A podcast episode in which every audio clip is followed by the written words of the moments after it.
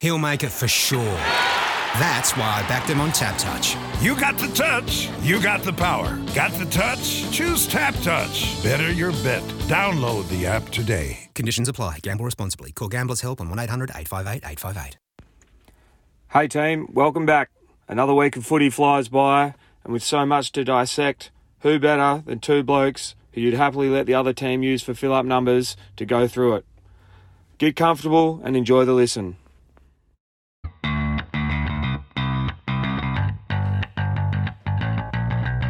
Yes, hello all. Welcome back to another episode of the Footy Yarn, where we yarn about footy. Um, as the title would suggest, as always, I'm joined by Matthew Arrowsmith. Matthew, how are you? Very well, thank you. How are you? Um, I'm good. Um, obviously, I woke up today. I watched some footy. After that, I watched some footy. After that, I watched some more footy. Nice. And now we're here talking about some footy. So it's been a really good Sunday. Um, there's only one way it could have been better. I was actually barred from playing some footy today. Ah, Well, it was it was the case of um, you know I I tried to not so much leave um, the, the the club that we love in in Kenwick. You know we love the Kenwick Football Club. Oh, Um, oh. but. Um, obviously, I'm not available for Saturdays Yeah. for this season because I go to Waffle Colts games each Yeah. weekend, and uh, I have a few friends who play uh, country footy for Yeah, Dowran, yeah. um, the mighty Dowran Tigers. yep. Um, and they said, you know, we're playing Wong and Hills, big game. We need numbers in the twos. And I said, colour me keen. I'm down for a trip to Wongan with the boys. So Wongan away day, you know, I'm feeling keen for it. Um, and the manager texts me and she's saying, you know, we, we need to get your details sorted to get you transferred from Kenwick. And uh, Saturday night, I get a message. Uh, apparently, I still owe fees for Kenwick, so Oh. my big my big footballing return was put on delay. Didn't know I owed fees. How much do you? I don't, I don't know, but no one's ever contacted me about it. that's how they get you. Yeah, it's like you know, I probably would have paid him if someone had told me I Yeah, owed fees. yeah. and then we could have could have been past this mess. But um, alas, I, I was ready to go out there and make country footy. Um, you know, my bitch for lack of a better word. Nice. Um, as everyone thinks uh, they can do, you, you think you know reserve football. That's just the place to dominate. Um, I probably just saved myself the embarrassment of getting four disposals at zero percent, uh, one vomit, uh, five free kicks given away, and a lot of not getting to the contest. So, you know, it's probably a little win, but other than that, weekend's been great. What about yourself? Uh, good weekend. Happy to see the Pies get up, which Yep. I enjoyed. Uh, watched that just before. Had to watch it on delay, so just kept the phone in airplane mode and went home. Sat down next to Nan. I said, Nan, you're gonna have to watch three quarters of a Collingwood game. That's a lot of commitment to the craft. Yeah, I just want to be in the moment. Which three quarters was it? Uh, The last three, I managed to watch the first quarter. Okay. Um, but yeah, happy that the Pies got a win. Yeah, last quarter was a bit dead. Yeah, yeah. It's like the Suns were still within reach if they got on a run, but never looked like they were going to get it, and Collingwood never really kicked away. Yeah, it it's was a just like, hmm. pretty it was a pretty average round of footy. There was no games. Freo versus Geelong was a great game. It was. Uh, Port Adelaide versus St Kilda, you think should have been a great game, and I, I guess mean, it was a strong result wise, yeah, but Oh yeah, that's the second most inaccurate game in AFL history. yeah. I saw Um, that. so that's disgusting. uh, uh, the other one was Hawthorn West Coast. yeah. So I was actually at that game. were you? Yeah, Uh-huh. There you go. Fun little fact. Matt was at the worst uh, accuracy. Was Worst- actually- least accurate. I There we would go. say that it was a better game though than the one from last night. Yeah, uh, even today, oh, I think I've already forgotten here. Bulldogs, Essendon, yeah, Collingwood versus Gold Coast. Well, that was pretty good for a while. Yeah. Um, the, f- the you know the first sort of half was pretty good. High and then Gold scoring. Coast, yeah, Gold Coast still sort of lingered around the mark, and then Collingwood ran away. And same with Sydney versus Brisbane. Sydney brought it back a big way, but he kicked uh, four goals in a quarter, and then Brizzy decided to run away with it. But um, yeah, there was some absolute stinkers in terms of games this week, and there's not much news to come out of the week. But what I will do is shoot to you for the news anyway. Go ahead.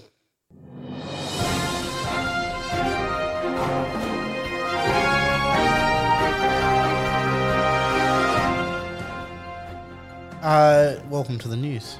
Uh, some things that, that have happened. Uh, it was a while ago now, but we didn't get to speak about it on the podcast. Erin Phillips, Yep, she's yes, gone to the power. She did. Huge. That was massive. I mean, we sort of expected it, Yeah. but you know, it still has to happen. Oh, it's still thrown me. It just it doesn't seem right to, to think. And I know that she can say, uh, I think her dad or, or some variety of relative played at the Power um, in their days, and you know it's been a dream of hers to play for the Power.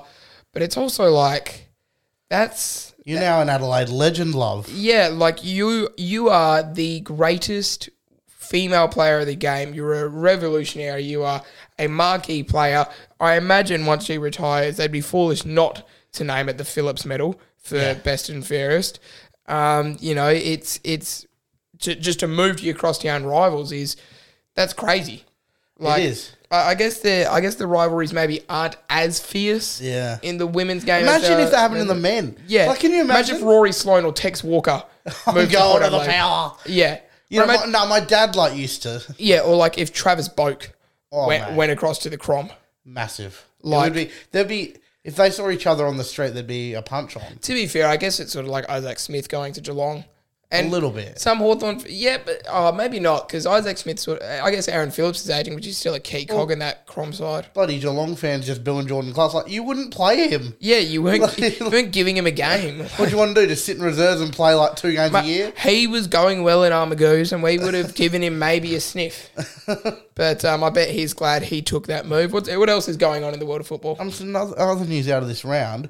Uh, North Melbourne, they're going to be without leading goal kicker Nick Larkey for their clash with Frio after he was issued a one man ba- a one match ban for tunnelling. Did you see it? I didn't. It wasn't great. So um, I can't remember. It might have been Lewis Young went up for the ball.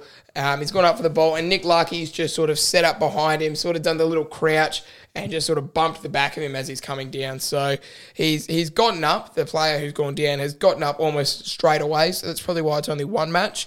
Um, so Larkey's got away with it there, but yeah, it wasn't a it wasn't a great sight um, to see, and it really doesn't help North who. Already aren't doing too well this year. So not North- the worst. Some more suspensions. Uh, Carlton, uh, Lewis Young, uh, maybe this is why he copped a tunnel. He's going to face a one match ban. Uh, for forceful front on contact with Cam Zerha in the final term. And uh, Leon Stocker will miss uh, joining Young in uh, missing the home game against Adelaide after he was charged with rough conduct against Taron, Taron Thomas. Yep, and you notice how uh, Harry Mackay's knee all of a sudden just becomes uh, becomes all good, all fine. The Mm. second Ben Mackay is suspended, like Carlton throw that out there, like, oh, we're gonna give Harry the old knee injury, Yeah. and then Harry just Harry and or Ben decide they'd rather play for Carlton that week and get the dub. Yep, it's, uh, it's a conspiracy. Oh, it's not just a conspiracy; it's full blown. It's the case is blown wide out, and I Carlton and North play each other again this year. probably not. AFL wouldn't want that, would they? No, they wouldn't. No. What, what do you What do you reckon next year's excuse is? Every year we think, oh, you know, it'll just happen next year. Yeah. Like, like it'll just happen next year, and then you know it'll be fine. What's next year's excuse or the next game's excuse? Who goes down? Who misses? Gastro, food poisoning. Do you reckon COVID will still be around, and one of them will get COVID? They'll both get COVID at a family event. no one's heard about COVID for like six months. No one's really cared about it. And then it comes out, oh, one of the Mackays has COVID and has to miss. There's significantly less COVID, like players going out with COVID, than I would have thought. I guess a lot of the Melbourne based clubs would have had it. But then you how's Frio not had the same run through as the Eagles? Yeah, you know? they're doing very well for themselves. Like it's just the blokes who are living together that are seeming to get Yeah. it. So they're they're doing they're doing very well for themselves, Fremantle in that I mean, regard. me and you are immune. Yeah, no. So wh- wh- what's this now? We're we're at still got still kicking at eight thousand cases a day. Um, it obviously dips during the weekend and then picks Oh, right back up But after. like, mate, Friday when the mask came off, that was it. Like, Yeah, it's done. That's the end. COVID's over. If you don't have symptoms, you don't have to test. No.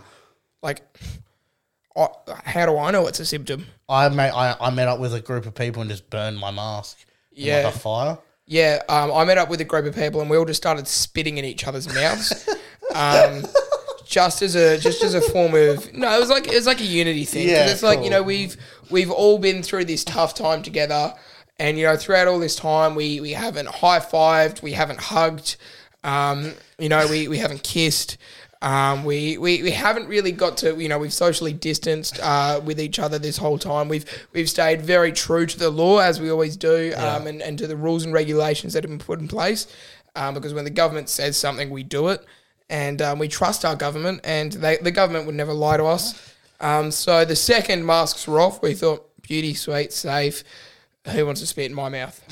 Well, I know I walked around um, in Fremantle last night just passing gum around. Like I Yeah. said, like communal. Like the one, the one Yeah, chewing, yeah, the one communal chewy. Yeah, yeah, Did you get it back? yeah. At some point, Did yeah. you have first chew?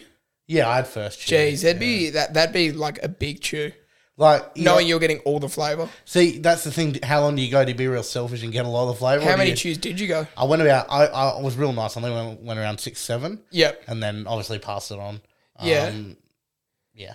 That's how. Anyway, back to the footy. yeah, no, the footy, the news go on.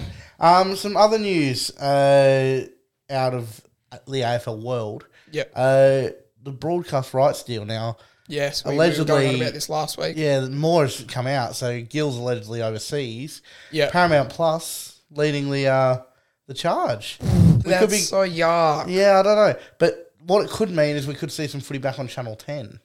I don't want I that. still don't want that either. No, I just I, don't want want it- that. I don't. I just want it all on KO because at least it's easily accessible. I Yeah. want it all in one place. KO is good for it's good for Australia. It's good. You know, there's not many things I feel like Australians can unanimously agree is good for Australia. But we get NBL, we get A League, we get the cricket, we get the tennis, we get the footy. Any sport that's being played in Australia, we're getting on KO. We're getting local sports on KO. Yeah. How good is it now? You can watch all Waffle VFL Sandville AFL app. Any game you want. Yeah, it's, It's brilliant. unreal. You can watch like local Sydney. There's like local NBL one Yeah. that's on like KO. Yeah. KO KO should sponsor us with the real we're giving them here. But holy, sh- like The the hot dog eating championships. the hot dog eating championships on KO. There was. I kid you not. I'm going through KO. Chess boxing. I don't know how it works. I didn't watch it. I certainly wanted to find out. That that I began with a lot of excitement there. You said chess, then he said boxing, and I'm really You're confused. intrigued though. Yeah. Is it? Uh, I'm trying to think because obviously, the, like the real professional chess that has like the little, the little Yeah. clock, and then you know boxing has a you know Yeah. time time limit. There's got to be something in that.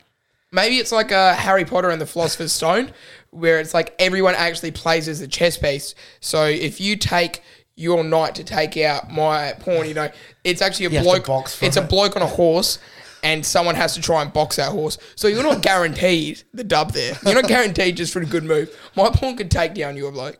Like the king has a sword, and he's just got to t- like you know. This is just me spitballing. We'll have and to if check this, it out. If this isn't what chess boxing is, can we look into this? Uh, it's a good Can we look idea. into these rights?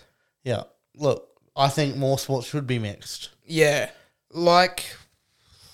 No, that's it. That's all Yeah, I've got. that's about it. Um, yeah, chess and boxing are the only two sports that should ever be combined. But yeah, KO is great. I love KO. KO is amazing. I remember when it first came out, and Dad asked me what KO was, and I was like, "Oh, I don't know, I haven't heard of it. And Dad, Dad hopped on it, and I was like, oh geez, here we go, old fellas having a crack at technology. This can't, this can't be good. And um, it's been a great, it's been a revelation. It's been amazing. I love KO. I use it so much Yeah. and I just I really appreciate the people at KO for everything they've done for Australia because it's everything all in one. And when you consider what it is, you can get two accounts for like twenty or twenty five a month. Something like that. That's pretty good. That's pretty good value. It is pretty good value. Uh, it's just going to be interesting to see how it all unfolds. So Yeah. the rumor is maybe if Paramount do buy it, they'll still distribute games. I guess Yeah, because but- Paramount Plus do the A League, and I'm pretty do. sure KO still has the A League. I don't think they do. KO, I think it's all Paramount Plus now. I thought I could they, be wrong. They definitely have. I can't remember the last time I watched an A League game. Now that Glory suck. Did they win on the weekend? Um. Oh, jeez, they might have. I I know that. I, th- I think they were drawing to Western Sydney. I know there was a lot of confusion about their first goal, but I was way too busy actually enjoying my weekend to think. Yeah. I saw Danny Sturridge was starting, and I thought, I'm, Oh yeah, I'm that gonna- guy, the, Um, I thought, jeez, I'm going to steer away. the from big this. signing back to the dead rubbers. Yeah, I thought I'm going to steer away from this one. This doesn't sound like it's up my alley. So there's still three years to run on the current deal. Yep. So They're just getting ahead of themselves. yeah, look, we'll wait and see what happens. Could go anyway. Who I reckon they knows? just shouldn't tell us anything, and then last second, switch. I will give one thing. I'll say, Channel 7's, um, I guess, holistic broadcast of the footy, Yep. i- I think, is poor. Their game coverage is good. I think when you're the broadcast of footy, the fact that you don't have, say, regular um, analysis shows Yeah. during the week, like they used to have talking footy and game day. Yes. COVID yes. hit, they got rid of them, and I'm like, They were they were great shows. yeah, I completely forget about them now that you mentioned them. Um, And you're the broadcaster of the footy. You should be providing that. yeah, I feel like you've got a real uh, not even sh- like you should be, but like you're missing out on a golden market for yourself because that's going to get views. Channel Nine have footy classified twice a week, and the Sunday Footy Show. They're they're providing more. Analysis Yeah. than like the people who own the footy. Yeah, it's strange. It, it's peculiar. Anything else? Uh, I think that's about it. All right. Well, we will look into the round review. Firstly, West Coast eight goals to eight defeated by Richmond twenty five goals fifteen. That could have been worse. That Lin- should have Lynch been Lynch should have kicked like twelve. He kicked seven five. Like West There Coast, were a couple out in the full as well. yeah, West Coast got away with one. Holy, um, I'm The not. fact that Kennedy kicked, I think, four or five to get his seven hundredth as well. yeah, it's like, oh. Shea Bolton, that was insane. He was. That was insane. Other than that, I don't even really want to talk about this game that much. Um, Pat Nash stood up again for West Coast. He did. Um, I, I think he's been one. Of, he's been pretty much their only Greg shining light Clark? this season. Greg Clark, yes, no, that's a that's a great thing that you bring up. Greg Clark really stood up. I don't know if we're talking fantasy later, but an inspired move to bring him into my team. Yeah, no, I brought him into mine and uh, chucked him in the midfield in the Yeah. classic, and I was like, you little ripper dipper. Now, something I do want to touch on because now it's become glaringly obvious. West Coast need to get into rebuild mode. A lot of people have been saying this for years. It's time to rebuild. It's time to rebuild. And West Coast keep insisting, no, no, no. We're still around the mark. We're still around the mark. We can still win. We'll, we'll get a big trade in. We've still got all the players. And it's like they did, but now it hasn't worked. So now you're like, hmm, should have been rebuilding. And hindsight's a wonderful thing, but how do you go from here? Because they've got some players that would have trade capital. Yeah, I was actually talking about this the other day on another program. Yep. But going through it, all their players, they need to just the ones that like aren't mu- must must keeps and have a bit of value. Get them out. Get some draft picks. I think Elliot Yo, Yep, I he's, agree. he's still at an age where you could trade him Yep. to a, a club that's around that window. You Yep. could get a first or second round pick for him, Yep, agreed. and you know that'd be good. I think Jack Darling would be an interesting one. I don't think you could get a great deal for him. Yeah, I don't think he could get what he's truly worth just because of his age, because of what's happened in the last six months with his, um, you know, preseason whole uh, the preseason uh, fandango, if you will. Um, but there's definitely clubs out there who need a key forward, but he's probably one for a club that's in a premiership window needing a key forward, and I don't really see a great deal of them kicking about that need a genuine key forward and are in their premiership window. another one. Now this is a tough one. Yeah. because Josh Kennedy, okay, Yeah. still actually playing really really good footy for his age. Still, like, could he potentially get a, a year? I don't know if he wants to go on at a club that's like tilting at a premiership.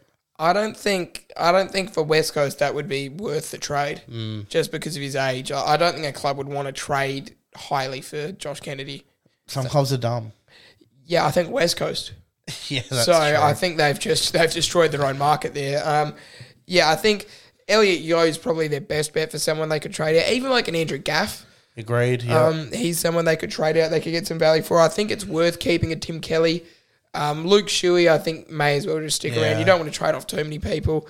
And in that forward line, it'd be interesting because Jake Warnerman. yeah, I think Jake Waterman's got too many you know good ties with the club to trade him. And how much are you going to get from him? He's such on a he's Yeah. such a hit and miss sort of player. you think he'd be someone who'd end up only just going for a fourth rounder. Jack Petricelli probably the same. Yeah, so and then you know your, your Liam Ryan's, your Willie Rioli's, they're people you want to stick around at the club. So I'm saying you, I'm saying you put up, you dish up a Yo to trade, you dish up a Gaff to trade, and maybe a Jack Darling to trade, depending on Oscar Allen's fitness. Um, and yeah, even then, I think you try and look for a, a, a real good, genuine second ruck, like a young up and comer. I don't think. Str- like Stranatica, Oh. He's Stranatica's, trying. yeah, Stranatica's good, but I don't think he's a genuine ruck. I reckon he's better as a key forward. And you've also got Bailey Williams who just is not ready. Bailey at Wi- all. no, I don't even. Callum Jamison, yeah, no. I, I think, and the way Nick Nat's body's going, you need a genuine. It looks like, sorry, they- it looks like they're going for an all-out attack on Luke Jackson or Tim English, but we've heard that a thousand times before from West Australian clubs. I saw Channel Seven post um, a potential trade to the Bulldogs, um, English to West Coast, and West Coast could give up Nata Nui in his second and a second round. I'm like, the Bulldogs are telling you. Why to- would anyone take that? Yeah, exactly. Like this is Channel Seven. I'm like, the Bulldogs are telling them to get fucked. Like, Yeah. like a second rounder. Yeah. That would, and Nick Nat, who's in the Twilight. yeah. Like, oh, yeah. We get Nick Nat and Steph Martin. Can't wait for both of those blokes to get Oh. injured.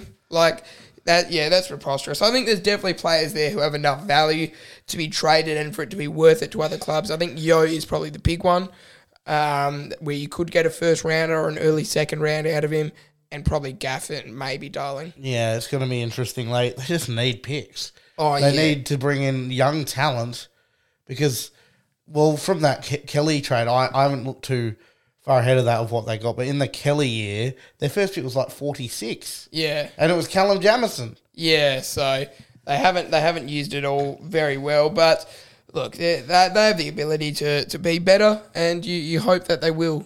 uh, Another get one, back. another one as well. Do you think? Obviously, Simpson at this stage is still safe. It's Adam Simpson. Yeah. He's done a great job. Do you just see if Clarkson has an interest in coming to WA? I think you de- oh you definitely do you definitely check, um, but yeah, it, it's an interesting one because. Uh, yeah, you either if they're going to re- rebuild, I think you either keep your coach and you back him in for the rebuild and you give him three or four years to rebuild, or you sack him now and p- bring in a coach you want to rebuild the club. Yeah, I think you've got to you've got to ask him as well. Are you in for the yeah, rebuild? Are You've, you you've on got board? to you've got to pick one. You can't just say, you know, we're going to start rebuilding, but if you're not performing, we're going to get rid of you. yeah, You've got to say we want to rebuild. We'll give you three or four years to do that because if a coach doesn't have the confidence that they have that time, then they're probably just going to try and rush the rebuild. And you feel like maybe that's what's happened with Carlton. Like coaches have maybe tried to rush the rebuild or they haven't felt too safe. And look, it, it could have an adverse effect, like Gold Coast with Stewie Dew. It's sort of just they've plateaued at this, you know, eh side where they never really look like they're going to get top eight. And Yeah. if they do, it's not it's it's short lived. yeah, yeah. I agree with everything you said there. All right, now we'll look at Geelong versus Fremantle. Geelong 10 goals 666, defeated by Fremantle 10 goals 969. Geez, this was a classic. This, was, a, very good game at Very good. GMHBA. You got to look. Free were phenomenal. Yeah. Geelong, they just they just like never go away. It's like, will you just die? Like, Yeah. they're like free get like four goals up, and you're like, surely they're safe. No, Geelong just come again. And look, as my good friend Sean Ingram would say, Yeah. the lid's off. The Oh. lid is off. Now, the, so I've got a. I, I probably mentioned on here before that I'm a part of a Facebook group chat Yep. with Sean Ingram, Jared Crowley, Callum, Ja- uh, Callum Stewart, uh, called the Sam Sikowski Fan Club. Yep. Um, I was playing golf on Saturday, super golf. Um, I've it- heard of that before. Is it any good? Um, I we had a great deal of fun, but that's because we went in with a holistic approach. We Oh. went for a team mantra. There was like seven groups of five, and we just thought, let's try and be the best group instead of competing against each other. Okay. So it was just a lot of boys getting around each other. Nice. This course is crazy. Like, if you overhit it by five ten meters, you're going down two ditches towards a lake where there's a paintball course. Uh, yeah, no, a paintball course or a laser tag. Are Course. you in danger? I think so. Oh, dear. I wouldn't. No, I didn't hit one down there. Not to brag. Uh, probably because I couldn't hit it far enough because I couldn't connect it. Anyway, um, so I was with those boys, um, and you know it was during the last five minutes, and or probably the last quarter. We had the ABC radio on on someone's phone, Yeah. and then phones getting played, and just seeing these boys get up and about. I'm not a Frio fan. I think a lot of people would think I am because I love, I do love them. I love getting so around do them. I. They excite me so much. I love all of their players. And gee, seeing these blokes get up and about, you can tell it's a club that's been in the ditch for so many years. And just to see like their reaction, how much they appreciate and cherish the club doing well, how much you can genuinely bring joy to a human being Oh, mate. to see their club like doing well and performing. It, re- it shows you how like important the sport is, but then also lids off flag mantle. Yeah. Sh- You know, Sean Ingram broke his bed. He, Yeah. he literally he jumped down like the the siren went. He sort of jumped back onto his bed. Crunch, whole side goes down, Yeah, that's exciting. and that was the lid. That was the lid off. That was that was metaphoric. That was the lid just breaking. The lid Yeah. didn't come off. The li- the whole glass lid jar snapped. shattered. yeah. It's just it's open. It's burst open. Melbourne were doing this last year, and I remember all the last year I kept saying, "I don't trust them. Nah, I trust. I don't Ferrer. trust him. I'm on the train. I don't trust him. I'm, I'm learning from my mistakes. Yeah. That's what a human being needs to do. I'm on the Frio bandwagon. Shoot, shoot. Let's go, you Dockeroos. Sam Switkowski, Brownlow medalist 2022. I'm telling. I tell you what. Like before the game, I tipped Geelong. I really wanted Fred to win, but I thought Geelong would win in Geelong. nah, always back But to the the Dockers. flag mantle I'm backing them. They're, they're You going all the way. Mighty flaggers. Crom, 8 goals, 5, 54, defeated by GWS, 17, 11, 113. GWS are back. Speaking of teams that are winning the flag, You just begin to wonder. you just think, hold on, hold on. Be very quiet. Do you hear that? That's a pulse. That's a pulse. This season's still alive, baby. There's a pulse. They came back from one and four last year, and then the GWS train, the Orange Tsunami, was back on Saturday. Orange tsunami. I thought the Crows would win. The Crows were embarrassed. Oh, they were pantsed. Cooper Hamilton on debut. How good is that? I love that. I love that man. Um, he's one of my favorite AFL players as a people, as, as a person. Yeah. Um, unfortunately, um, it would seem that I made an agreement. I can only assume um, while intoxicated. I said to Cooper, um, as a joke, um, via Instagram Messenger in December when I was talking to him about his season. Uh, there- there's context behind. it. I won't go into all the details, but I basically said, if you make your debut this year, I will get the GWS badge tattooed on my ass. So Did he message you? So he's brought it up. oh, He's brought- wow, He's brought it up. We're, we're discussing the details. You're not confident he'd get a debut this year? Oh, I I think I was just a little bit intoxicated. Yeah. I thought, ah, this, this will be a bit funny. I thought it would sort of just be blown off and we'd all forget about it. Uh, Cooper doesn't forget. Oh, wow. And I've learned- Oh, How soon? So, did he message you before the game when he got told his debut? Yeah, so I, I, I, I messaged him, a, you know, congrats on the debut. He said, yep, cheers. Um, gave that a love react. And then the next day, he just, you know, replies to the actual Yeah. message and just says, um, dot, dot, dot. And I read it and I went, oh, oh. So, what happens now? Um, we're, we're discussing the details, but Okay. um, my my bequests are um, that he's there in person while it's Oh, yeah. happening. So don't know when that'll be. Yeah. Uh, but whenever Cooper and I link up, we'll we'll get that done. So I'm looking forward to that. But GWS, in good news, they're back. I might just have to add 2022 premiers under that GWS badge on my ass cheek after they do it because you little ripper dipper. Like, literally, Leon Cameron was out the door. He was out. They had the bags packed, and they're about to put the last bag out, and then they went, Ooh. Hold on. I went, we've just Come got back a in for a call." coffee. We've just got a call.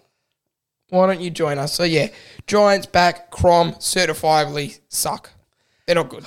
And then uh, that's rough. That that's very rough. I, I Oh. Such a think big game for them. They could have been in the eight. yeah, for for the Crom that was a real because they're a team that still no one expects them to be good, and when they get wins, you're like, good on them, Yeah. Go, Crom. good for them, go Crom. We're so proud of you because you don't actually think they're going to be like dangerous this year. So you do that except for when they do it against your side. Yeah. Um, so GWS just said, nah, you guys suck, and we know that. And we are the big dogs. Speaking of big dogs, Melbourne 13 13 91 defeated Hawthorn 11 15 81. Um, I think this is a genius play from Sam Mitchell. Um, you know, I, I think he knows if we perform too well too early, there'll be too much expectation on us.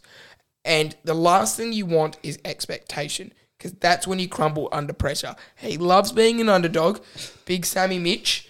And so he's decided, boys, we'll throw a couple. Let- Let's not knock off for the reigning premiers. Let's come back next time so they don't know how good we actually are. We'll figure them out and then we'll knock them off next time. It was a pretty brave performance from the Hawks. Genius. Um, yeah, Jacob Koshitsky, four snags. He was very good. Um, but there was a, a, a lot of good performers for Melbourne. Dylan Moore racking up the touches. Usually he's a bit of a, a, a goal Did he scorer. jump into the middle? um, I, again, I didn't get to see this Yeah. game because I was playing Super Golf. Nice. Um, and then from there went to a pub and my phone was all but dead and Hmm. I needed to head off somewhere after. So I, yeah, I didn't actually get to see this game, which I've been a bit flat about actually because you know I feel like some people would probably think that I'm starting to support Freo now other than Hawthorn, but it's just it's genuinely every time Hawthorn play I end up being busy. And if I'm busy, I don't like to go on my phone as much. But the Freo fans will always get their stream up if they're busy and I'm with them. Yeah. So I see more Freo games than I do Hawthorn. I get around Freo, but yeah, I wish I could see more Hawthorn games. I always end up busy for them, but geez, Hawthorn, we're, we're looking all right this year. I don't mind it. Look, I think even if the Hawks do miss the eight, the way they're playing at the moment, you, you certainly wouldn't be upset. Oh, not at all. I think Melbourne for them, a ten point win would have scared them, but they got across the line. That's what good teams do. They do. They get frightened, but they still find a way to win. Did Melbourne go undefeated? Um, no, Uh, No, I can't see it. No, it'll. I don't think it'll happen. in They'll our lose to lifetimes. someone. Yeah. Um. Speaking of shit games, St Kilda four goals 18 42, defeated by Port Adelaide five goals 13 43. Did you manage to catch any of this? Um, I tried, but every time I did, for some reason, I just found myself in bed asleep because this was a snooze fest. It was. This sucked. This game Honestly, sucked. so we put on like the last 10 minutes because it was close at- at least. That's Yeah. what you can say about it. And like Port were like three points up. Then St Kilda kicked th- four. No, they were two points up. Then St Kilda kicked three back to back behinds to hit the front. yeah. Then Port went down the other end with a minute and a half left, kicked a point to tie it. Then a ball went to Robbie Gray on the boundary, kicked the winning point. Robbie Gray's clutch, baby. He, he always has been. He always will be. But um, Are the power back? yeah, no, I'm. I think I think the power's back on. I think for a while there we were sort of in the dark. We couldn't, you know, we were going to the meter, flicking the flicking the master switch, and nothing was happening. We were Power calling- make the eight still? we, we were calling Western Power and they said, you know, power's not on.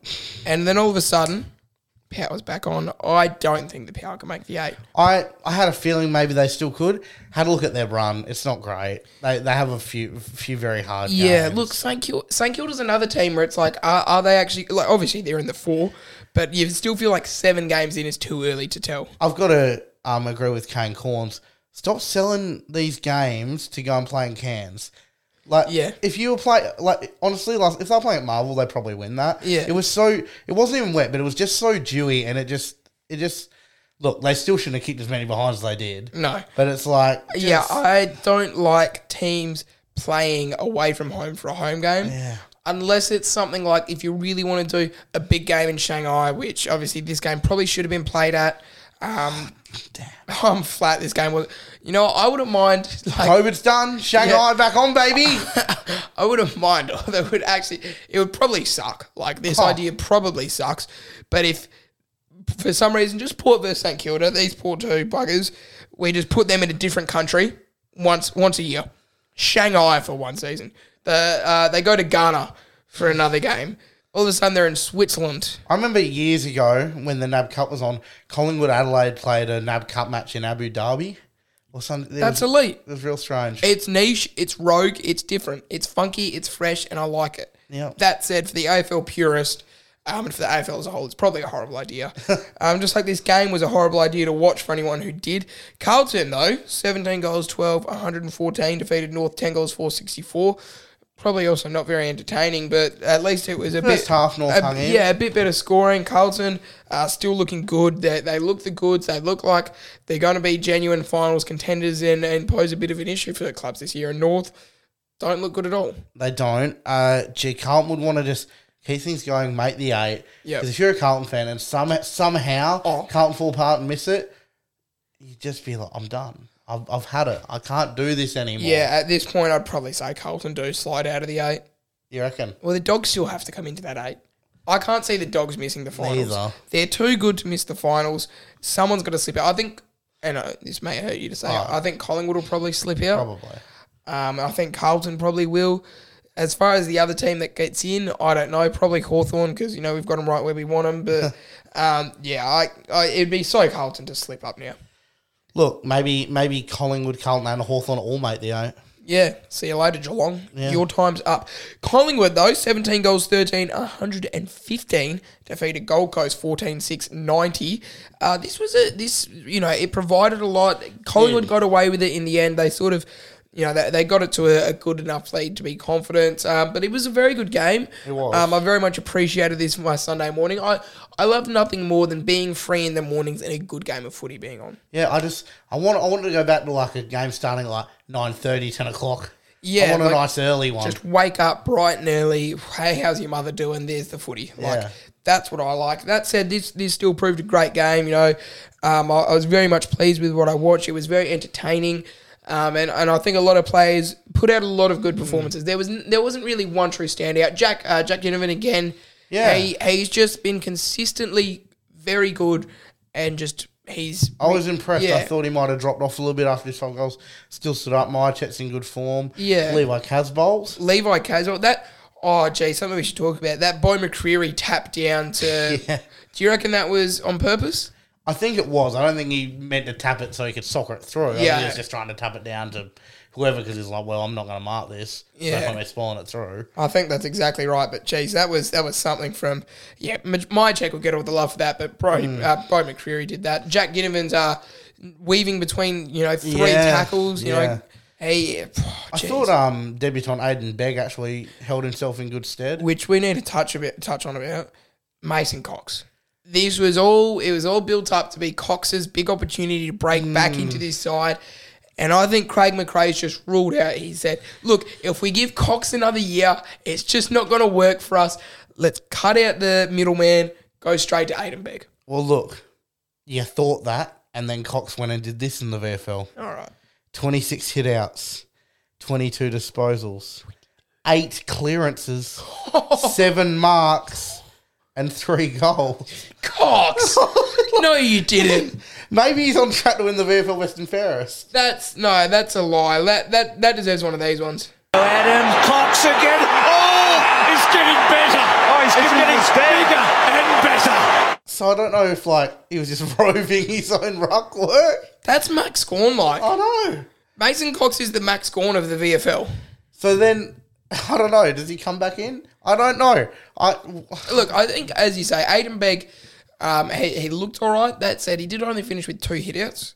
he did. He it wasn't. Witz Yeah. wasn't the man you wanted to come up against. Witz No. is so strong in the body. Yeah, he's a ve- you need to be like a big yeah. Yeah. I guess it's always tough to be a young ruck. You know, you, you very rarely see a young ruck perform unless it's like Sean Darcy, someone who's built like a brick shit house, yeah. Oh, or, or Luke Jackson. Luke Jackson was very good from day dot, um, but it's it's very rare you see a young ruck come in early and play Hmm. very well. So yeah, he stood up. He, he didn't look too out of place, but obviously did get dominated around the ground. But Darcy Cameron held up very well for It was himself. very good.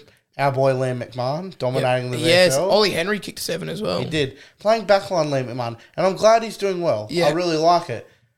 But um how? Look, I get it. I think he wasn't performing up forward, so they've said Guess so. we'll throw you down back, and it's worked for him. So, hopefully, for Mick McMahon, as I touch his Northern Knights training shirt here, hopefully, um, this is what he needs to get his AFL career kickstarted. Uh, Bulldogs 16-7, 103, defeating Essendon Tangles 11-71.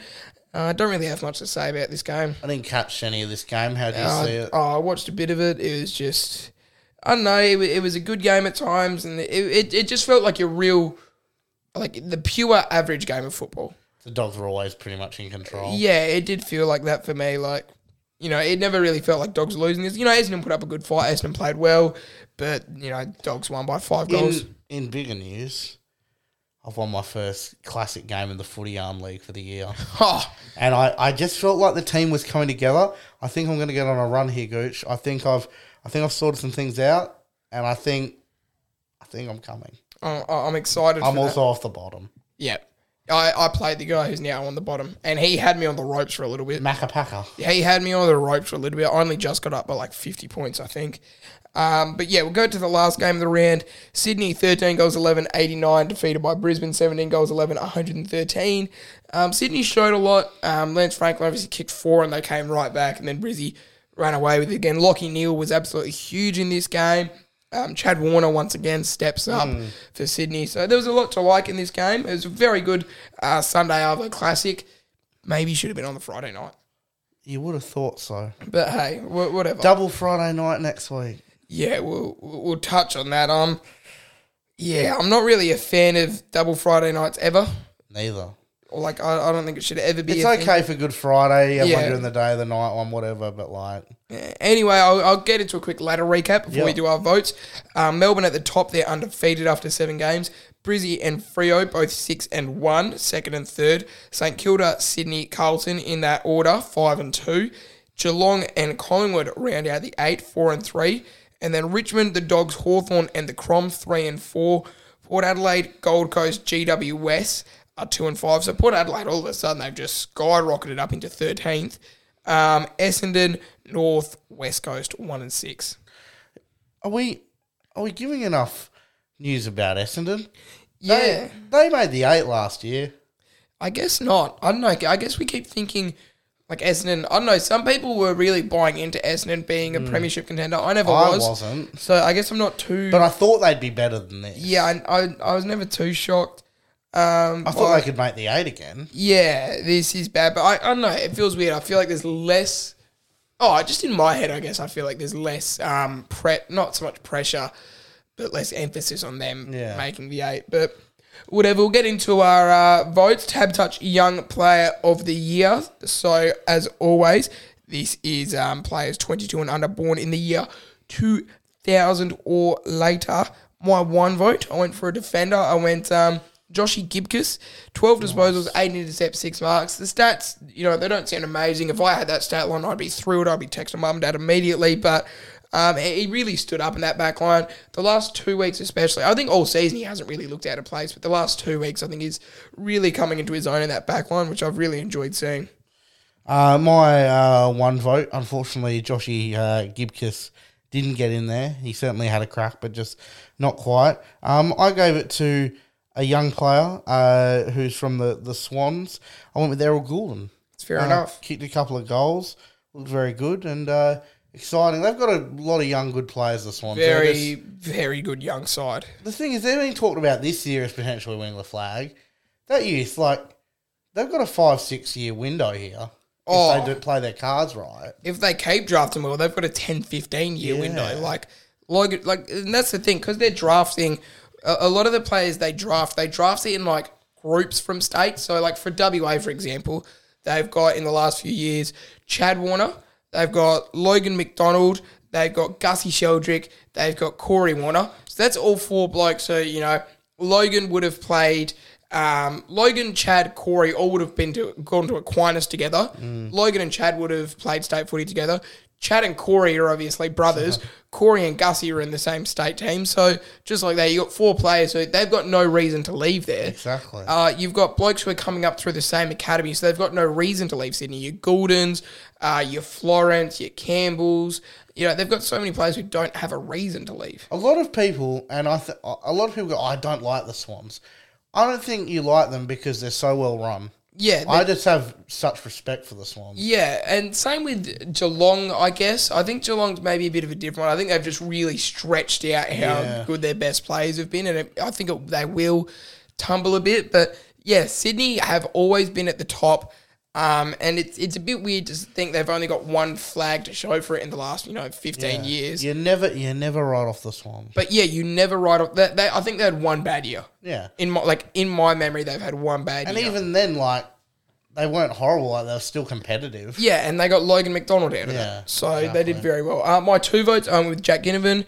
Uh, he had 11 disposals, three goals. Again, not an amazing stat line. There was younger players that scored four, you know, four goals or so, but I just think he had a very good game. I liked, I liked his effort. I, I liked the goals that he did kick were were in big moments, and I think um, he's a very good and very exciting young player. And they've got an absolute steal picking him up in the rookie draft. Did you happen to see Kane Corns when and bleached his hair? Yes, I rate that so high. Oh, Yeah, look, look. I've never bit of a flog, but I'm Yeah. like, I respect that. I've Brother. I've never respected Kane Corns more than this season. I've never respected him less than at the start of this season. Yeah. And now I've never respected him more. I almost feel like uh, pretty, I guess, uh, disappointed that I got Jack Ginnivan on when I did, which was after Kane Corns came out at him, because since then he's become even more of a polarizing Yeah. figure. And he's become such a. He's probably the most spoken about AFL player right now within the AFL community. Crazy. And it's not like he's doing anything no one else has done before. Yeah. But he's just all of a sudden become the most spoken about player in the and AFL then right bleached now. his hair. Yeah. Like- and then next week pulls out the long sleeves. Yeah. Oh, it was different. Well, I- he hasn't worn long sleeves. Yeah, but I love it. I love it so much. He's I'm not saying he's doing it all for the attention, but he's just he's doing it all because he loves it and he just he's just doing what he loves. I And- can see the point now. He goes, "Well, might as well do something else just to spin these people out." Yeah, I love it so much. He's just, he, I, I I reckon he's loving the loving the attention on it, and he's doing great with it. So yeah, he gets my two votes. Uh, my two votes went to Tom Green. Yep, He's unreal. He is crazy. Yeah. He's just going to get better and better. Uh, they keep him in the midfield firing, and Toby Green's back. Maybe, maybe they could get something rolling. Doing a little run. I went with uh, Noah Anderson for my three votes. Same draft, uh, number two in that draft. Had 32 touches. Um, I thought he played very well for the Suns, and he's been one of one of their best players this season by far. So quite impressed by him. I went Noah Anderson three as well. He was very There you good. go. Today. Uh, my four votes, I went with Bailey Smith. He He had 26 disposals, one goal, two goal assists. This was, I think, in terms of impact per disposal, this was one of his better Hmm. games. Um, he's, he's had a lot of game, dri- as I've always said, he has a lot of touches. Um, but I'm a I'm a slut for impact per touch. Yeah. That's why I love Sam Strzokowski so much because he, he impacts with every touch he does. makes it mean something. Yeah, so he, he only gets 15, 20, but does a lot with it. And I think Bailey Smith really, and I'm not saying it's Bailey Smith's fault, it's just his role. But I, I think he did uh, he did really well this week. He had seven inside 50s as well, and I, I really liked watching him play. Uh, I gave my four votes to Sam Walsh. Ah, Okay, yep. He was brilliant. That guy, again, much like Tom Green, just dishes it up every week. You forget that they're that young. Yeah, they're the future of the AFL, those players. Uh, my five votes, I went with Chad Warner. Um, he had 24 disposals, he had three goal assists, eight tackles, seven inside 50s. I reckon he's almost going to end up being a smoky for Sydney's best and fairest. That's a good shout. Like, That's a really good Like shout. they've had a lot of good players this year. Like Heaney, Parker's been really good. Mills has been really good. Goulden's been really good. I reckon that that five of Warner, Goulden, Heaney, Parker, Mills, that's probably their top five and the best and fairest right now. Yeah. And they're all phenomenal players. I think Warner and Goulden are as young as they are, as you said. It's it's such a sight to see for the Swans. I've gone with uh, Kaczynski for the five Uh-huh. votes. Kick the four. I know I've missed out on a few there, but it was a tough week. Went with Uh, shit, I yet. Yeah, I thought he had a good game. Kicked the four. And, you know, has been a bit quiet, but, you know, now he's firing again. I rate that a lot. Uh, Tab Touch Player of the Year time, my one vote. Uh, this was very tough this week for Player of the Extremely Year. tough. I went with Tom Stewart for my one vote. Losing performance, but had 40 disposals, 14 marks, uh, 962 metres gained. So almost a kilometre of gained ground with the footy. So he's he's done very well for himself there, and um, I very much rated his game. Look, this is an extremely tough tough week. Uh, a couple of little mentions. I think there's only two players that are locks in this this You five this reckon? week. Yeah. Well, one that I uh, think probably played his best game I've seen at the Dockers. Couldn't sneak him in. Blake Acres. Yeah, he no, was that's, brilliant. That's fair. He was sensational. Um, you were talking about impact per touch, and this man on the weekend, he only had I think fourteen touches. Just his delivery into the forward line and the run he's providing the Dockers at the moment. I'm going to vote to Travis Collier. Travis Collier, He's the been Travis brilliant. Batty. And look, I'm not going to lie. A couple of years ago, I was watching this guy like going, "You're done. Oh yeah, Give it up." last year he just picked it up. He's turned it around big time. Yeah. He's a crucial part of that team, Yeah, and he just yeah provides so much run, lace out kicking to the forward line. I think he deserves that vote. So I'm going to give it to Travis Collier. fair enough. I- I- I'm with you on that one. Uh, two votes. I've gone with Tom Lynch. Um, you know, you can say it's against West Coast. You can say what you like, but I Oh, you said it. still have to I do said it. it with Larky. He had 14 marks, seven goals, nine of his marks were inside 50, and eight of them were contested marks. That's Tom Lynch. That's what Tom Lynch does. He hasn't been doing that for a while, but that's what we know Tom Lynch can do. And I think that's why so many people are disappointed when they don't see Tom Lynch kicking three or four every week because we know how good he can be. And I think he showed that this week. So I've given him my two votes. This is really tough this week. I feel like I could only fit in one of Lynch, one of Lynch or Bolton. Yeah. I've gone with Bolton For two votes. for two votes. For only two. for two. Um, I, I just a lot of other players have also done well. Holy sh. I'll change them to three then. No, you, No, no, can't you've leave- said no, two. no, I said two. It's 2 You've said two. Holy. It just- two. There's just so many good players. This I week. get that, but wow, okay. Uh, three votes. I went with uh, Gorney. Uh, Max Gorn, 29 disposals, two goals. He had nine clearances, uh, 11 score involvements. He had a real Mason Cox in the VFL like game, so he's had a phenomenal year. And um, when Tim English would have stood out early as the top ruck, Gorney's just said, nah, settle down, young fella, it's me. I think also, obvi- I think Gorn's definitely the top ruck. Yeah. Jared Witt's also around. I reckon he's top th- three or four rucks now. Yeah, I think Jared Witts, whenever he's fit, has always been like Yeah. top three, at least top five. Yeah, fen- he's been Consistently, phenomenal. whenever he's fit, yeah. Uh, three votes. I went with Dylan Moore. Yeah. His three touches and a goal. You just can't go past it. You went Dylan Moore over Shea Bolton. Oh look, it might have been a mistake. Okay, my four votes, I went with Chalky Neal. Uh, he had 37 disposals, 26 contested possessions, a goal assist, and a goal with 11 clearances. I thought he was phenomenal for Brisbane, and that's Brownlow Lockie Neal. That's the Brownlow Lockie Neal that we know and love, baby. Uh, the next vote again, really tough. I feel like I can't miss Buddy with his six, so I've had to squeeze Stephen Caniglio out. As phenomenal as he was, three goals and twenty touches for, for Caniglio's back. Mm-hmm. But I've gone with Buddy for four votes, so Okay. six goals. You can't you can't not give it to him. Okay, but Matthew, I'm gonna I'm gonna list off some stats for you Oh, fuck. and tell me this man deserved only two votes. And I've left some stats out of here yeah, because I thought the first three stats speak for themselves. Thirty disposals, yeah, three goals, yes, four goal assists, seven. So that's seven goals he's he's made. He's had seven clearances to go with that. yeah, Shea Bolton has had one of the best individual performances we've seen this year. Look, I'm gonna. Can I be honest and upfront with you? Yeah.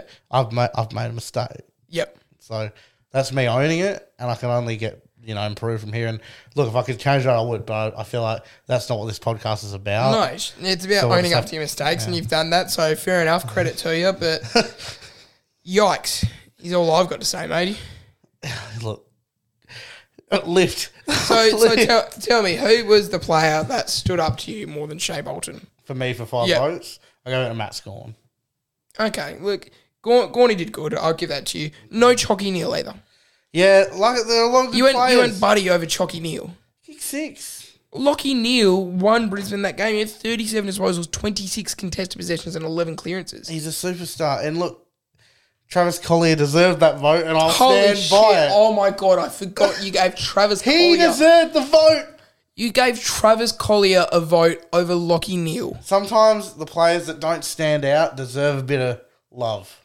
Yeah, but this is for the players that stand out. This is the top five players in the stood out. league.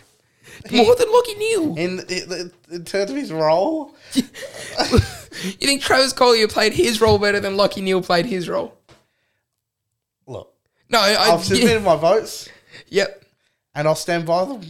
Okay. Even though I did make some mistakes, Yep. and we'll look forward to next week and one week at a time. So, like, be frank with me. Do you hate Lockie Neal? No, I don't hate Lockie Neal. You just don't rate him. I rate Lockie Neal. So if all right, so let's you say go. let's say Collingwood get to recruit one player for the grand final. Yes, Are you taking Travis Collier or are you taking Lockie Neal?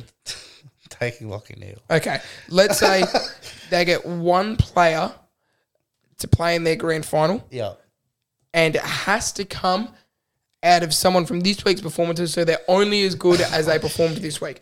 Are you taking Travis Collier or Lockie Neal? Lockie Neal. I rest my case. Let's get to the interview.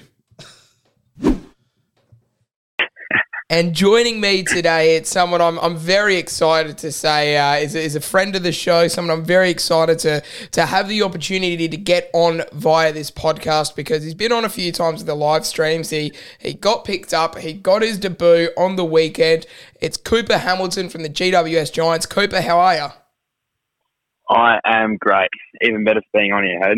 You really know how to make me blush, Cooper. Now, I want to I want to crack straight into things um, because I, I haven't spoken to you in an interview sense since before the draft. So um, th- that that whole draft perspective, obviously, it's it's a rough year with COVID in the NAB league, and you know you miss the national draft. You go on to get picked up in the rookie draft, but you're having to you know wait overnight, wait for the 11th pick in the rookie draft until your name comes up.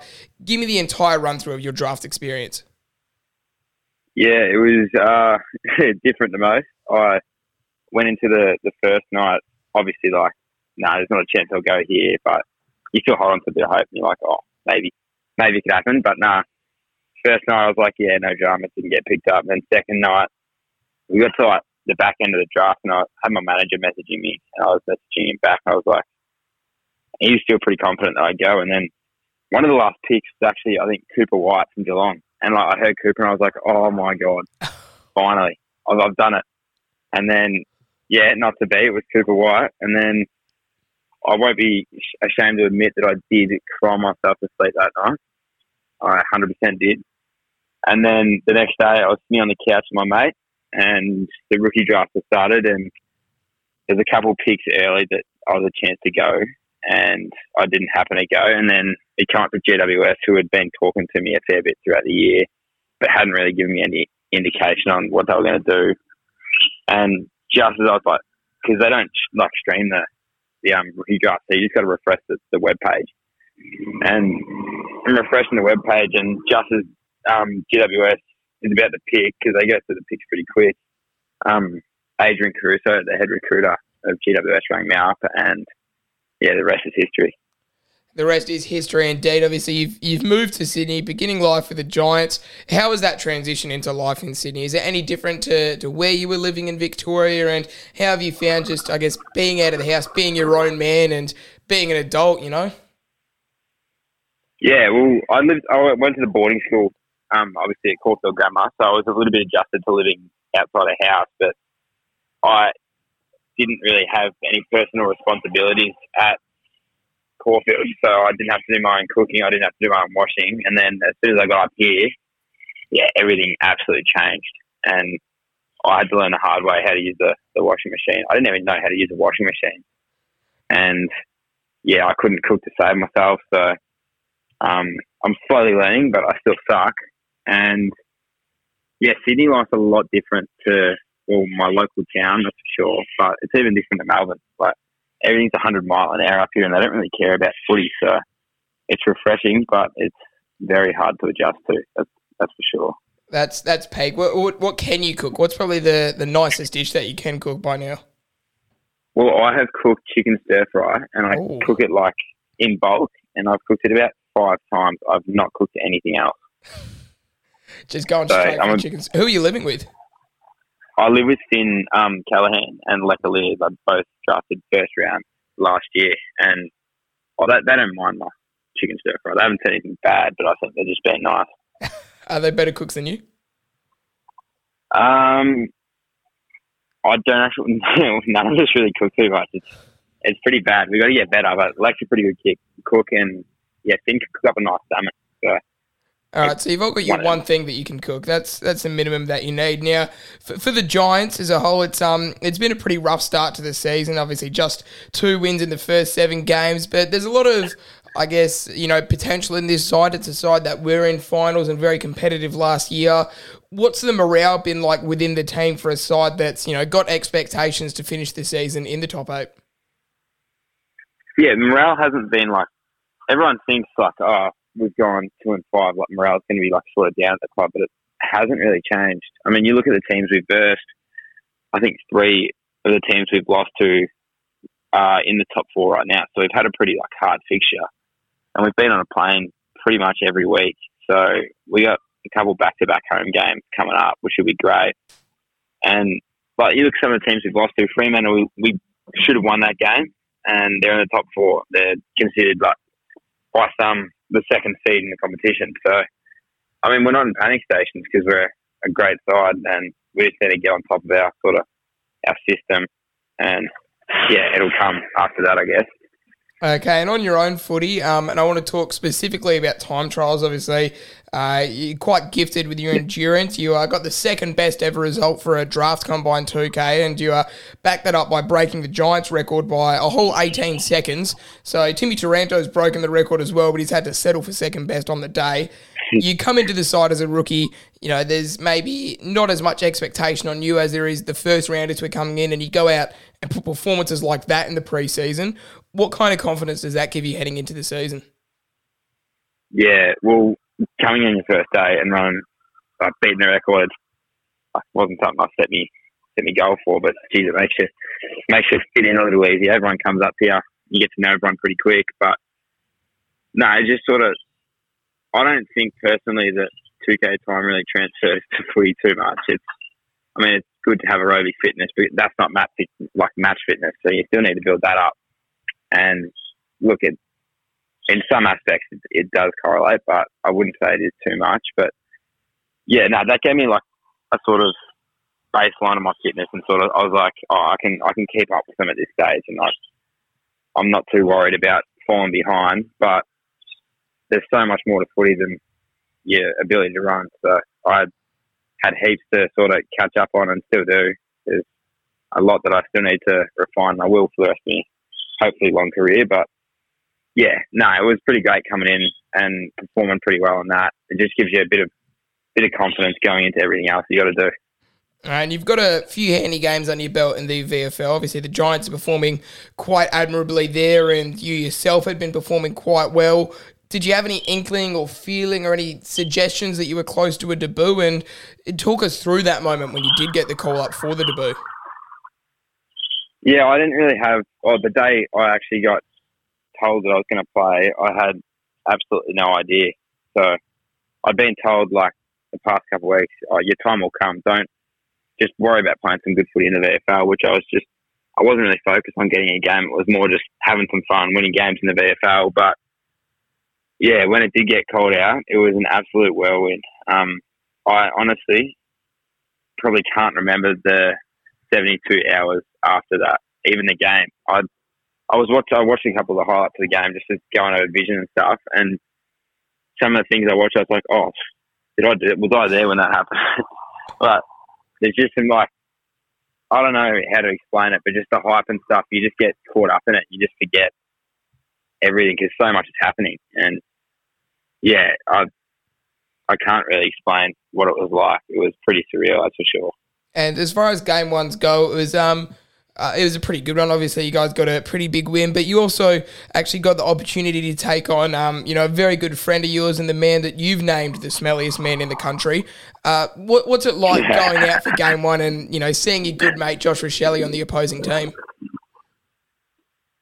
Yeah, well, we didn't really talk about the game too much before going into it. It was more just like, oh, it's pretty funny we'll be playing against each other. But when we got out there, I don't think we said a word to each other the whole game. Like it was all business. it was pretty much I was trying to like psych him out, but he was not giving me a bar. I wasn't giving him a bar. And then after the game, he was pretty grumpy. I, was, I wanted to, I wanted to have, a- yeah, I wanted to have a chat with him, but obviously you lose the game, you're, you're not not very happy. But now we caught up like after like that night, and I got to see him a fair bit, which was great. But yeah, as you said, it's you couldn't ask for a better like place to debut and person to debut against. So I played a lot of footy with him, and to play against him for once was yeah pretty crazy. He almost kicked a snag on me, which I'm lucky he miskicked it. But yeah, I, I wouldn't have heard the end of it if he did. But yeah, no, it was pretty crazy and something I remember for the rest of my life. Well, you could probably pin him missing that too, uh, your pressure, because obviously you said you don't really remember much of the game itself, but um, you ranked elite in disposal efficiency, intercept marking, and pressure acts. So, how did you rate your own performance coming out of that game? Well, you say I ranked elite in disposal efficiency, but all I can remember from the game was when I took a mark in our D50, turned around and shanked a kick and almost gave him a goal. So I don't remember any other kick I had but that.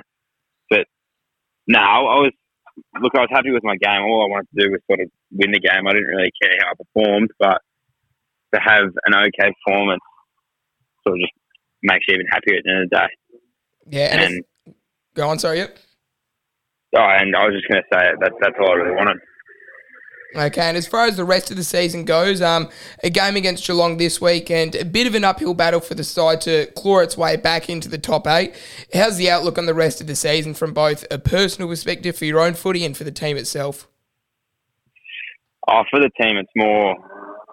We know we can do it. We've got the talent. We know our system works against the best sides. It's just a matter of grinding it out for the rest of the season, getting all the little wins along the way, and sort of taking the harder route on the way because we could win.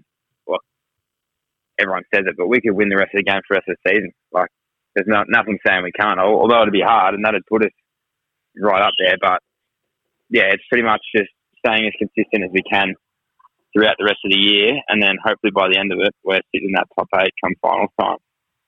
Right. And um, yeah, personally, I just want to try to play as much senior football as I can. If I I get the boot after a little while, I just have to work my butt off again in the VFL and hopefully get another opportunity.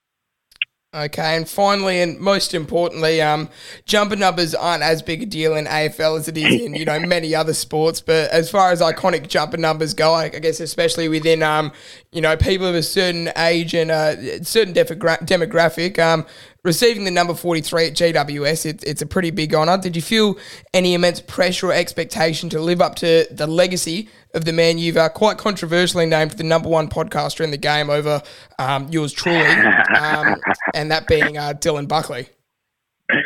Yeah, there was enormous pressure. Nah, I've, he's he's been a legend to me ever since I bloody got to the club and was announced I was around 43. But yeah, there was pressure. I wanted to, I wanted to play well for him. I wanted to hold up the good reputation of the 43, but nah, it's it's just a good good bit of fun knowing that you got someone like Dill Buckley in your corner backing you the whole way. That's that's pretty special. And yeah, sorry about calling him the best podcaster, but sometimes you just got to you got to stick fat with the ones you know. Yeah, no, you've said it. Um, it hurt, and I still haven't managed to get that knife out of my back just yet. But Cooper, um, once we finish, I'll go digging for that knife. But it's been such a pleasure to to have you on. It was so great to see you out there for game one, and um, hopefully there's so many more along the way for you, and we've got so many more of these to go. Nah, thank you very much. I look forward to being on again sometime if you let me. All right. Well, after a little bit of discussion between us about Matthew's votes and a, and a great little interview there, we will uh, round out this week's episode. I'd just like to say Say what you like, mate. I- please. i I'd like- really want to hear this. I'd like to uh, formally apologise to the players that didn't get votes. And Yeah. look, you know, I've just gone with my thoughts. Yeah. Look, upon reflection, there were definitely some issues in there. I stand by the Collier vote. I think he deserves it. I think he's phenomenal, and I think he was a crucial part of that Dockers victory. And Brisbane, Neil was a massive, massive part of that victory. And unfortunately, he probably should have been in the votes, but he wasn't. Dylan Moore, maybe he should have missed out. I don't know. But we live with it, we learn, and we move on. and the fact you said that Steve Canelio was stiff, you said your two like honourable mentions were Blake Acres and Steve Canelio and not Lockie Neal. Neil's around the mark. Holy, let's move past that before I just full on have an aneurysm. Port versus Bulldogs, 5.30 p.m. at Adelaide Oval on a Friday night. This could be something. Maybe. The, the position these two teams are in, this could be something. it could be. Uh, it's interesting. Are Port back? I, we don't know yet. What's going on with the Bulldogs? I think a lot of people are forgetting that the Bulldogs aren't really in the eight. yeah. or like- Dixon apparently is not far away, along with Fantasia. Yeah, so yeah, th- th- look, this could be a very interesting game. It could toss up a very interesting result. You feel like two teams that are in you know pretty similar p- positions in terms of the fact that they both want to be premiership contenders. I think Port just had a worse start to the season, but now all of a sudden they're in a very similar position to the Bulldogs. So Yep. you, you think could be an interesting game. Um, who are you saying takes this one though? I'm going the dogs, and I, I just feel like they're going to get it done pretty comfortably. Yep. I I just as much as Port won on the weekend, it was just such a scrappy arm wrestle, and Port will get a bit of confidence out of it. Yep. I just feel like the dogs will come over, and I reckon they'll get it done. Yeah, that said, St Kilda, they- they're still a pretty good side. They are, they are And I'm going to tell you something. Port Adelaide are the favourites for this match, according to Tab Touch. really. A dollar eighty-six. The Dogs at a dollar ninety-six. So very interesting one. Um, yeah, it'd be interesting to see how it goes. I think I think Port could take this. I think this is where Port bounce back, and I think they go on a little run from here. I think Port Adelaide win this game. Wow, Um, this next game, I don't even know if we have to dissect. Fremantle beat North Melbourne, 6.40 p.m. at Optus Stadium. You give Fremantle a Friday night game and you make it against North. Freo win this very, very You give them comfortably. a Friday night game and you make it against North Melbourne. and then, in saying that, they've released the next four weeks of fixtures. Fremantle are the only team in the eight to not get a prime time game. Does that mean no Saturday night games either? I'll have to check. Or just They no definitely- Friday night game. Definitely no Friday night. But West Coast did I mean, look, against Essendon. you're kidding. Yeah, West Coast play Essendon. I I think it's between round 12 and 15 or That's something like that. disgustingly Yeah, dark. they get a Friday night game. You see what West Coast dished up. I think the AFL should be allowed to change fixtures. Well, it, it is a floating fixture now. They are. Oh, well, change they, that. They've done this recently. Get This rid would've- of that. oh, this that would have been announced literally during the No, week. that, yeah, that was no, that was announced last week uh, when they released the next uh, Yeah. four rounds of fixtures after the ones that were already confirmed because so many hadn't been confirmed yet. Wow, Fremantle versus North Melbourne. Fremantle are paying $1.08, North Melbourne are paying $8.50. Don't bother putting your money on that. Put it on Fremantle at $1.08 if you want, I don't care, but don't bother putting your money on North. so West Coast get a Saturday night game this week against Brisbane at the Gabba. They should. They don't deserve that. Put them Sunday Arlows. Richmond versus Collingwood's Saturday morning. That's gonna be a belter. I reckon that could be a very good game. Why would you not put that on a Saturday night? Who knows? I. Who knows? I. we Why's, sit Colling- here why's Collingwood been shafted with a Sunday morning followed up by a Saturday morning? They're in the eight. Friday Yep, Friday, 24th of June, West Coast and Essendon. 18th versus 16th going on the current ladder. Oh, it's going to be a beauty. You little ripper dipper. Can't wait for that one. Uh, yeah, Fremantle. Um, yeah, they beat North convincingly. Saturday, Richmond will be taking on Collingwood, 11.45 a.m. at the MCG. Richmond going at $1.50, Collingwood 2.63. This could prove a very interesting game. Richmond, they're outside of the eight, but only Yeah. by a game. They're they're another team where are they out of the premiership window? Are they still in one? Yeah, I, I I don't don't, know. think it's premiership window, but also once you make finals, anything goes. Yeah, look, I think Richmond, they love getting things right at the back end. Yep. If they stay close enough to the eight and keep winning games, I think they could still cause some damage. does look like Dusty's back this week.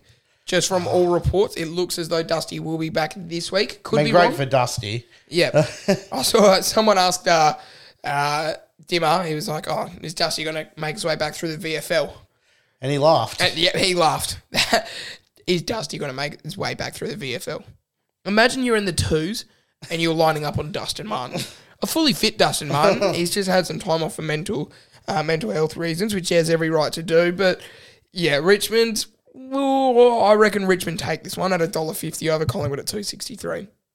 Yep. Uh, I'm going to go the Pies, obviously, but yeah, should, big game. Really big game. It, yeah, it, it's got a lot riding on it for such an early fixture in terms of round eight. so not to not to barge in, I've just gone through and looked at the Dockers fixtures. Yep. I can tell you, after this Friday night game against North, the next one, two, three, four, five, five rounds, they do not play a game in the night time. At least that means no Sunday nights. So they play a Sunday morning, a Sunday arvo, a Saturday arvo, Sunday arvo, Saturday arvo. Wait, does that mean Saturday it's still last morning. games on the Sunday? Yes. Oh, yuck, stop. So they've got even Collingwood Freo, which would be a pretty pretty good game. You've got one of the most exciting up and coming teams in the entire league. a joke. They're third right now, and you're just saying give them Sunday Arvos. the big clash: Melbourne versus Freo, two thirty on a Saturday arvo. I mean, it's Look, not look, horrible, but like, it's not horrible, but I know a lot of people are busy Mm. on 2.30 on a Saturday Arvo. Frio Brisbane. Last game on a Sunday. Why's Brisbane getting shafted with I that? don't know. What? They've got Brizzy. They got Brizzy Sydney Oh. last game on a Sunday. Then they think, oh, we'll give them West Coast on a Saturday night, and then yep, Frio. Nah, we'll make that Sunday. Carlton Frio, Saturday morning. This is This is a joke. I don't. Nah! yeah, no, fair enough. That's the right response. Sydney versus Gold Coast though, eleven forty-five a.m. at the SCG. Sydney at $1.19, Gold Coast at four dollars seventy-five. Uh, shout out to the Gold Coast Suns fan squad. That was uh, the, the Gold Coast Suns cheer squad that was at the game today as Yeah, they a had part a of crowd. um, yeah, um, a- a- as a part of footy posting um, on Facebook. Is a lot of those boys they they had a crack. They went out there. They opened a footy pack um, as the big group. Um, they got around that. It was just nice to see, um, you know, the boys having a good time. Yeah, I liked it. Uh, this game, Sydney Gold Coast. Sydney win. Yeah, I, I'd love to see the Suns get up. They've done it before against the They Swans. have in worse positions In than they're in worse, now. worse positions. Levi Casbolt, oh, he's looking good. He's Yeah. looking good. He, Maybe a like, child. like physically, Levi Casbolt, he's a very attractive man. yeah. I never noticed. Like, have you ever just looked at Levi Casbolt? The beard, the facial Yeah. structure, the hair's perfect. The beard's well trimmed. He's got good muscles, a good tan, and I'm thinking, wow, that's a handsome man. He is. 190 odd centimeters. Wow, he's wow. His wife He's a catch. he's a catch. Eh, I'm pretty sure he's got a wife, and she has to be punching above her weight. There's no way she isn't. He'd be top three most attractive men in the AFL. Him, call. Jack Steele. Couldn't think of the third one off the top of my head. Probably Clayton Oliver. Yeah. Um, but yeah, Sydney take this one. Um, GWS taking on Geelong, 2.35 p.m. at Marnica Oval. Maybe if GWS are getting on a run, this could be good. In Monica, Yeah. Uh, they're paying two dollars two cents. Geelong paying $1.80. I've just seen the odds for the next game. I can't wait to tell you that one. Um, But GWS versus Geelong, two thirty-five PM at Manuka. Could be an interesting one, but I can't see Geelong dropping another game after Frio. I'm going the Giants. Higher? Maybe, maybe Geelong are about to, Maybe you think they've to expired? fall. Uh, I mean, they always prove us wrong, so they probably will, but maybe it's time. Yeah, I think Geelong take this one. I think JWS still make it a good contest, though. I think they take a lot of confidence from that game against the Crom. I think, mm, you know what? Yeah, it's the draw. Draw. It's the draw. They've drawn before. It is. It is the draw. GWS, they have a history of drawing. GWS, they, they draw a lot. And uh, so they, they keep that up. This is the draw, 2.35 p.m. on a Saturday. If you want to see the draw, tune in. Uh, not the next game, but uh, the game before that is when the, the game after that is when the bad odds will be. But Essendon versus Hawthorn, 5.25 p.m. Essendon, $2.18. Hawthorn, $1.70. Those are good betting odds. Yeah. Those are good betting odds. That's a very open game, but if I've learned anything from my time supporting Hawthorn, when we're performing above expectation, we will always put out a good performance to a good side and then do shit against a shit side and lose. Essendon win this one. I, I don't know how we're going to drop them. I don't know how can we're see going to. what you're saying. I don't know how we're going to let it slip, but we somehow always look. Maybe new coach, new era. Maybe this is just me being a pessimist rather than an optimist. It would be a real Hawthorn thing to do. The Uh, Haw- it- recent Hawthorn times. It would be extremely Hawthorn to just put dish out a few good performances, beat Geelong in Geelong, you know, take it to Melbourne, you know, we put up a really good performance against Sydney up until the end, and then we would just like get run over by Essendon. Like how we got run over by St Kilda. Not saying St Kilda's a bad side, but we just have a history Yeah. of doing something like that. Um, Hopefully we've already got that away out of the way by getting run over by the Saints, but I just don't have the confidence, unfortunately. And I, I'm, I'm gonna be honest with that. Essendon desperately need a win. They do. Uh, I'll go. The Bombers. That no, no, you shouldn't have said that. You should have said Hawthorn and given me confidence. No, I, I, um, okay, Hawthorn. No, now I know. It's Draw, draw. No, That's we it. can't have two draws. We can. That's Hawthorn it. love a draw. Every game here is a draw. Um, Hawthorn love a draw. tell you what's not going to be a draw. Saturday night footy at its best at the Gabba. Oh no. Brisbane taking on West Coast Eagles, and if you ever wanted to, to bet on a smoky, What are they going at? Brizzy are at a dollar oh two, A dollar oh two. a dollar oh two. West Coast, fourteen dollars. Fourteen dollars. I don't know if I've ever seen odds that large. in a But footy game. I've lived through the years of Melbourne just losing by hundred points everywhere. I don't remember being that. I, I don't think West Coast can win. I nearly would just go and chuck five dollars on just in case. 14. The line is 60.5. Fuck, you'd bet on a, on them at the line. At $1.90, the line's 60.5.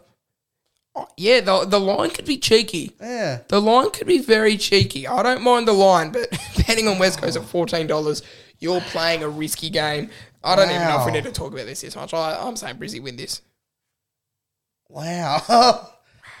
yeah, Yeah. holy crap. Um, do you want to tip this game, the the Brizzy West Coast game, or should I just put you down? As, yeah, okay. Um, two games on the Sunday, which I'm not happy about. I love watching footy on a Sunday because Sundays are usually my most free. And this is They've gone the first- double Friday night. yeah. My as a person uh, th- uh, that I am, I'm not going to watch two games on a Friday. I'm not going to get that opportunity. I have to pick between one of them. Like I can watch the end of one, but maybe I want to watch the whole of one. Yeah. And then I'll only see half the other. I love nothing more than just being able to tune into the footy on a Sunday. They've taken that away from me. That's my basic right as a human being to finish the weekend with some footy after a big Saturday. yeah. And I I've got a big Saturday, so I might only see one of those games if I'm lucky. F- hopefully, it's not Brisbane versus West Coast that I end up seeing. Fingers crossed. Fingers crossed. But yeah, flat that we've only got two games on this Sunday. That said, they could be some very good games. Melbourne versus St Kilda, 11:10 a.m. Now, Ooh, Saints, you know, they copper lost to Port. there could be the chance to. You know, they want to dish it back up. A dollar thirty Demons, St Kilda three fifty five.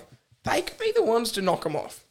Like, there's no Yeah. reason Max King can't step up, Jack Higgins can't step up to get through Melbourne's forward line, um, and even down back like a Dougal Howard. You know, you feel like he could play a very good role on a on a good forward. So, yeah, there's there's a lot of great options here for St Kilda. yeah, I'm gonna, I'm gonna tip the Saints. I think I'm gonna bet the Saints to I- get up. I like that. I like that a lot. I don't think I'm entirely on him, Okay, but I'll tip him. okay. I'm not entirely on him, but I'm gonna tip him because you feel you just always have it in you that, especially in a season as long as the AFL is, you've got to drop one eventually. Yeah, yeah. And you know, at this stage, maybe why not? But I think St Kilda could do it. Yeah. I'm not fully on it, but I think they could, and I like that. All right.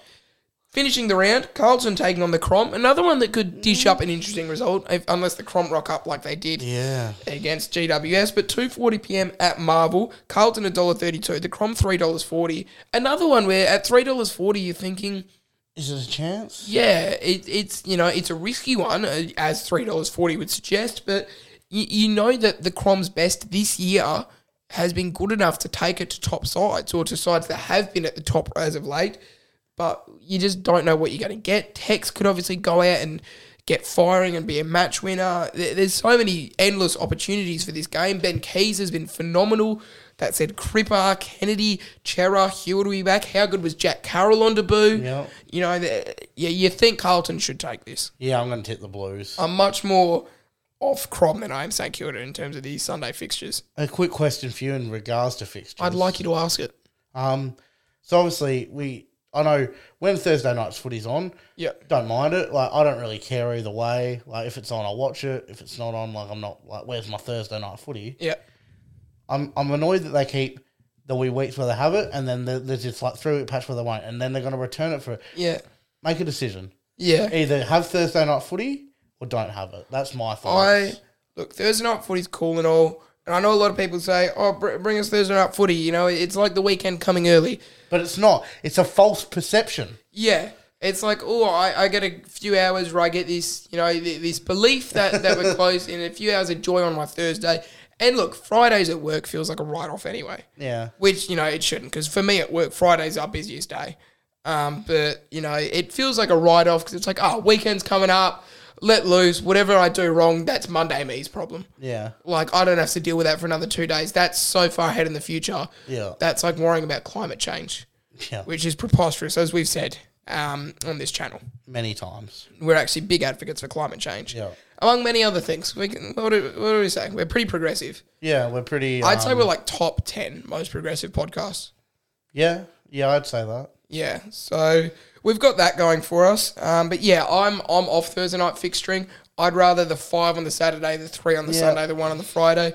But if the AFLW does start in August, as it's slated to, um, which still isn't confirmed, They need to make it. They need to announce it yeah, because all these women players, like, do they start preparing? I'm sure they will. yeah, in And- anticipation. but they've all also got their state leagues that Yeah. they're going back to playing, and it, it feels very weird. It's like, y- yeah, what do they tell work?